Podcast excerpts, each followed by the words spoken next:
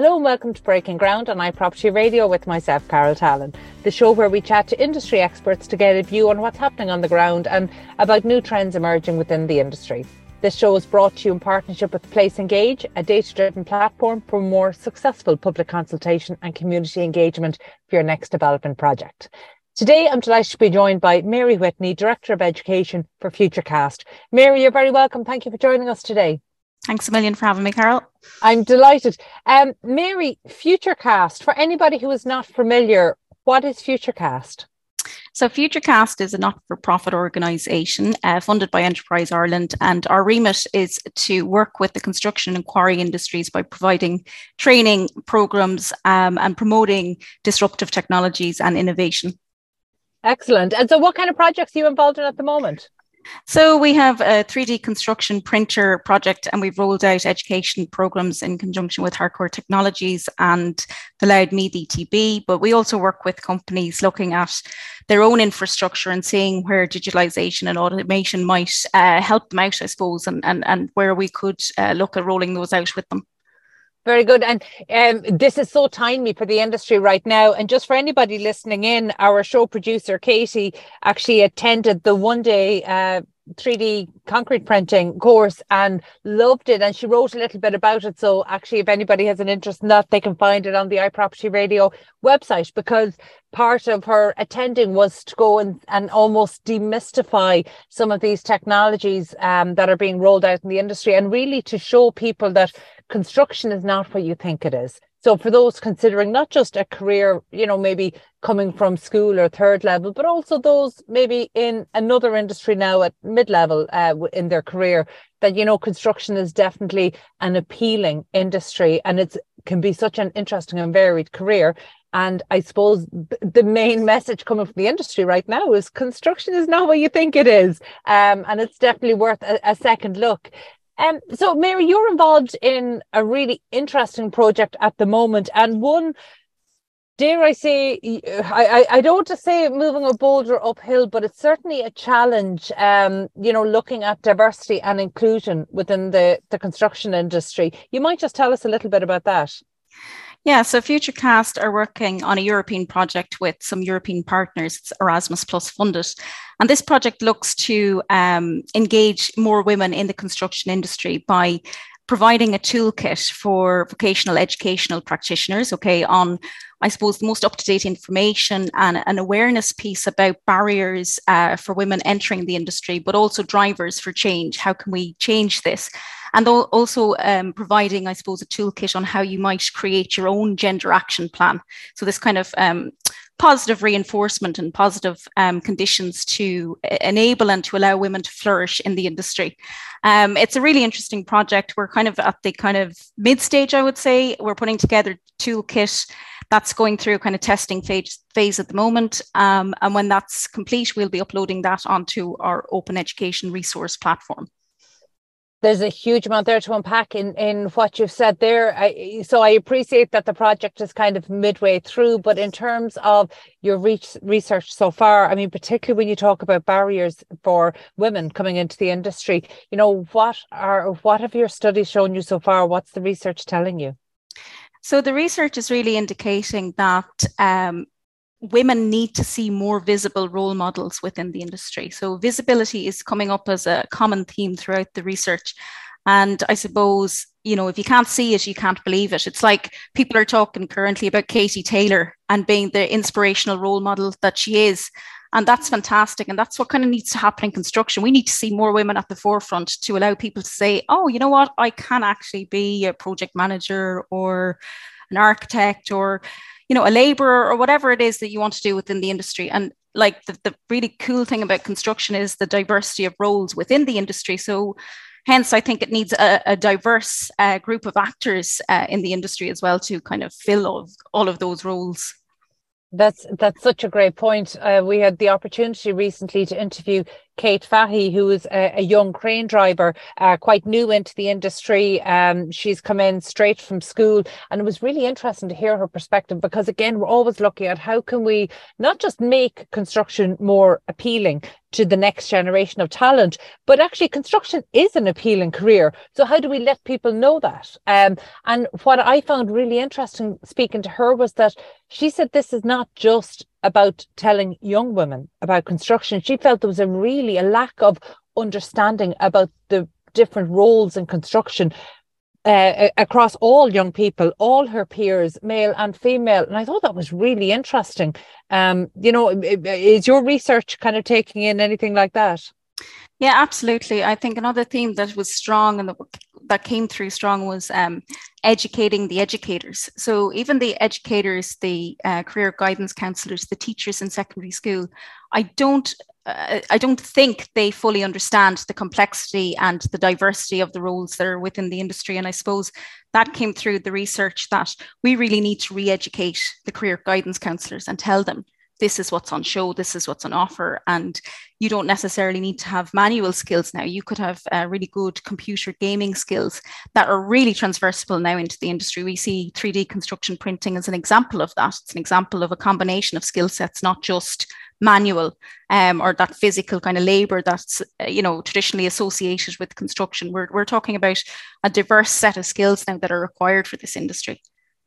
It's interesting that you hone in on, say, the career guidance teachers, because that's also a group that has been selected by MMC Ireland, which is the industry representative body for those involved in kind of the procurement, design and delivery of modern methods of construction in Ireland. And it's the industry voice there. And they have a working group on education. And part of the working group on education, they identified that actually the career guidance teachers play such a huge role. And if they don't appreciate the differences between the different roles. So, for example, actually, we talk about construction, but do we only talk about in the context of trade or engineering?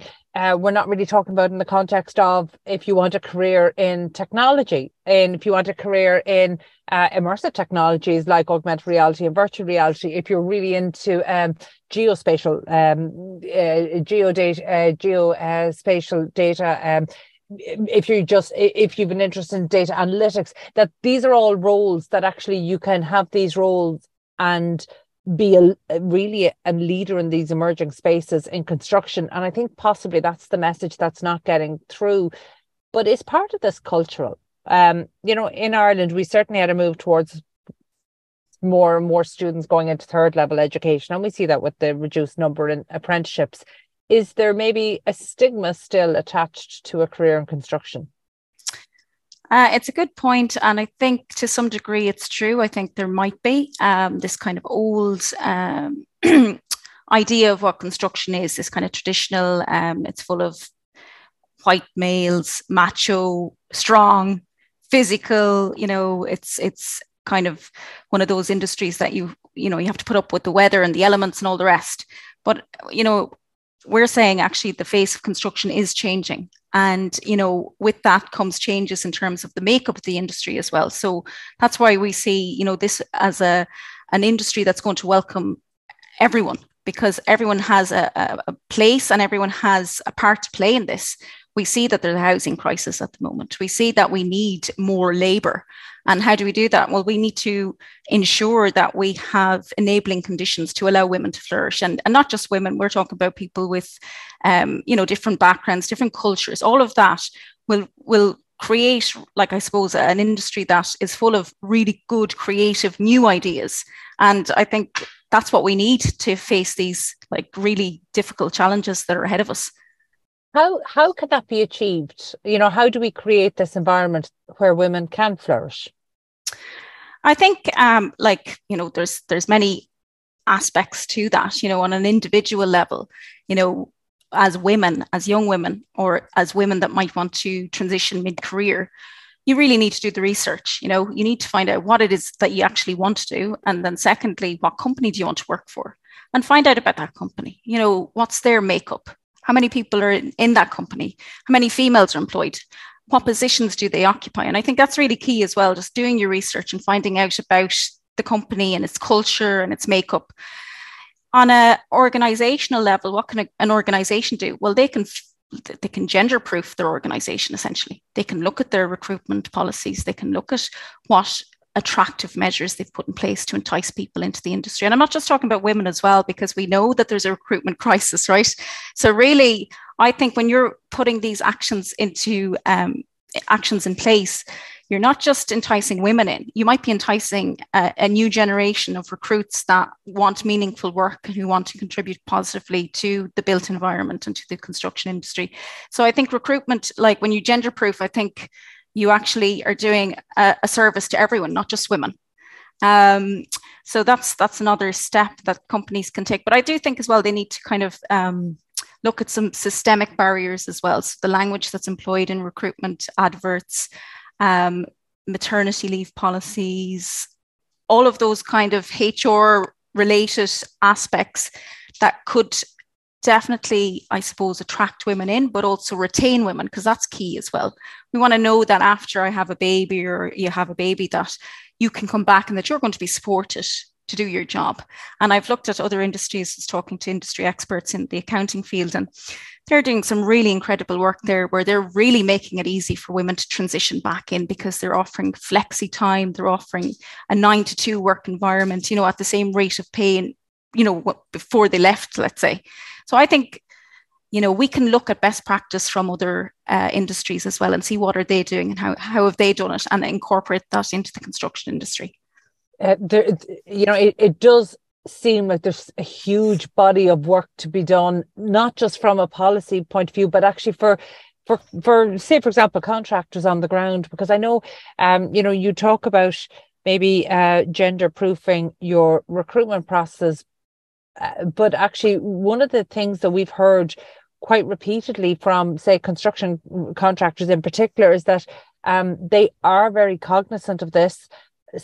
But they don't have an opportunity, they feel, to do anything because they're not getting applicants. They're not getting female applicants applying for roles that they're advertising.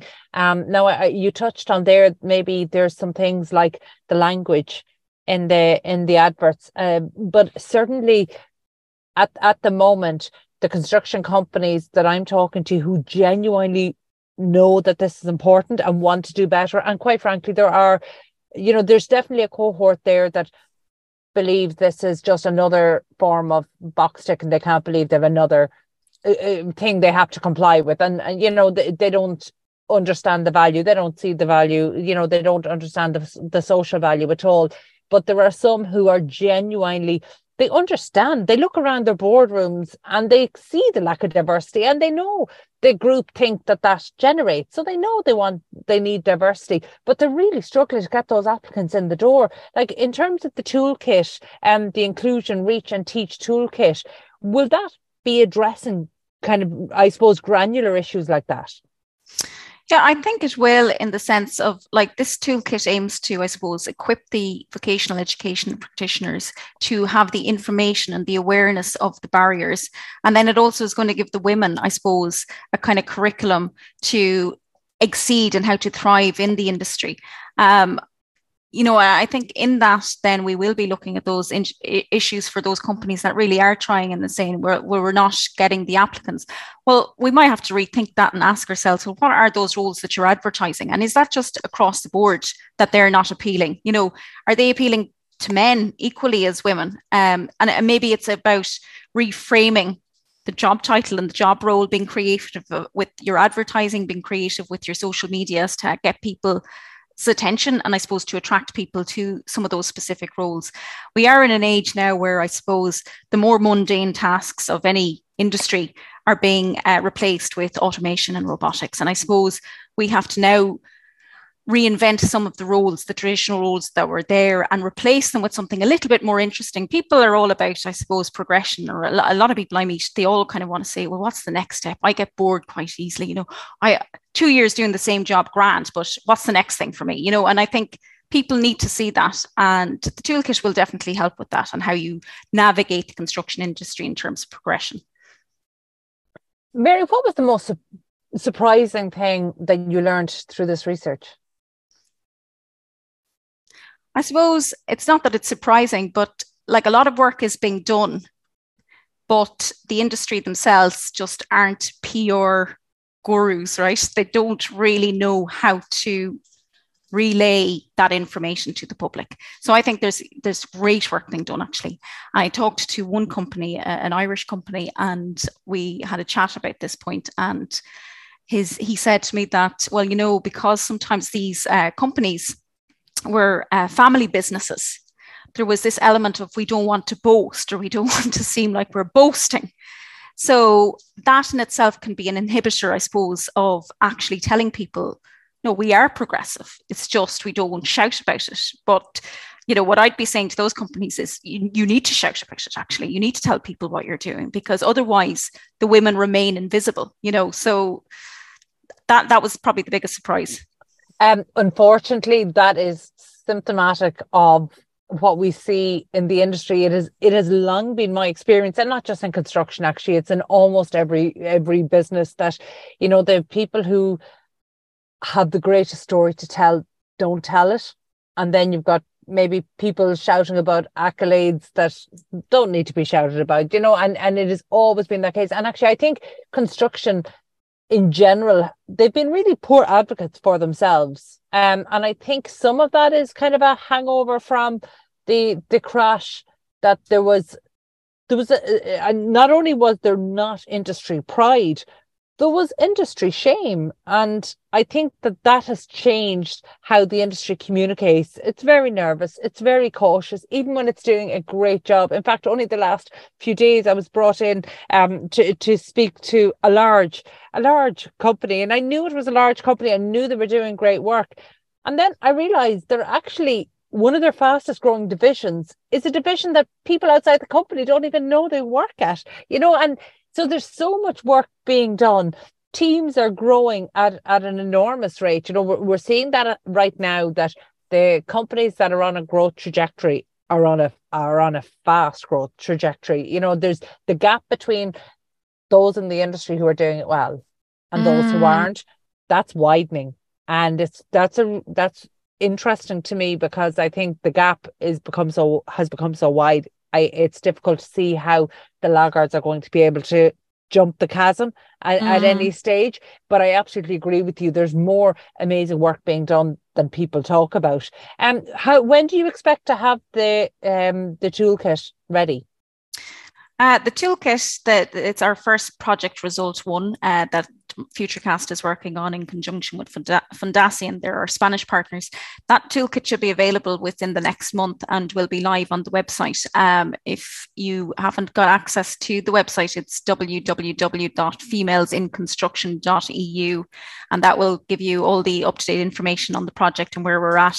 And yeah, this is a 2-year project, so it will be finished or complete, I suppose, in March 2024. But that's not to say that the website dies then. That website will be live with, I suppose, up-to-date information, best practice, a toolkit there for the vocational education practitioners, but also lots of podcasts, case studies, and information for any woman who's looking to come into the industry, and also for any woman who's, you know, thinking about maybe a sidestep into construction at mid-career level. Then really this is going to be, I think, a really valuable resource for the industry and for women looking to get into the industry. It's an amazing initiative, and I know you and the team there have done a huge amount of work, and it's such important work. Formally or informally, how will you measure the success of this? What are you hoping to see? Yeah, so really it's through reach, I suppose, and through, you know, we're collecting data, I suppose, on the amount of shares, likes, social media posts, dissemination, and then I suppose visits to the website, downloads of the toolkit. All of those will have their own measures. But I do have some notes here, I suppose, on in terms of actual numbers.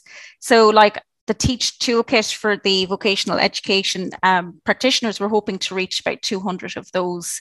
So I know they're you know, they might seem like small numbers, but that's kind of the minimum that we hope.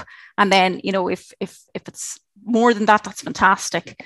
We would be looking to reach 160 leaders in construction companies, and I think that would be so valuable if you had construction companies having a look at the resources here to say, do you know what, we need to implement a gender action plan, well then I think this is, you know, it's definitely worth it. It's definitely worth while for the construction industry. And then we want to reach 270 women in the industry. So that would be a lovely output for us, that 270 women have availed of these resources and have entered the industry at some level, whether that's at entry level or whether that's mid-career. And I hope, you know, within that, we will be able to have some kind of information coming back to us to let us know at what stage they entered, because I think that's important data as well to collect. Mary, I'm genuinely watching this research with interest. I think it is not just is the information important, but I think there has never been a more important time for us as an industry to get a handle on this. And I really believe you're pushing an open door. I genuinely believe the appetite is there. I see it when I'm speaking to people in construction. There's an understanding that absolutely this is the right thing to do, and there's a benefit to the industry in doing it. And as you said, we've got a skills crisis at the moment that we absolutely need all of the talent that we can attract into this industry. So I wish you the very best of luck with that. And we are absolutely happy to support you in any way that we can. And I'm sure others in the industry will feel the same way, because, you know, it really is a case of a rising tide lifts all boats. As much talent as we can attract into this industry improves the industry for everybody. So thank you to yourself and thank you to the team for all the research that you're doing there, and certainly we'll be happy to help and support in any way that we can. And we look forward to maybe chatting to you again in a few months' time when the toolkit has been started to be used by the industry and maybe start to chart some of the experiences that the industry is having.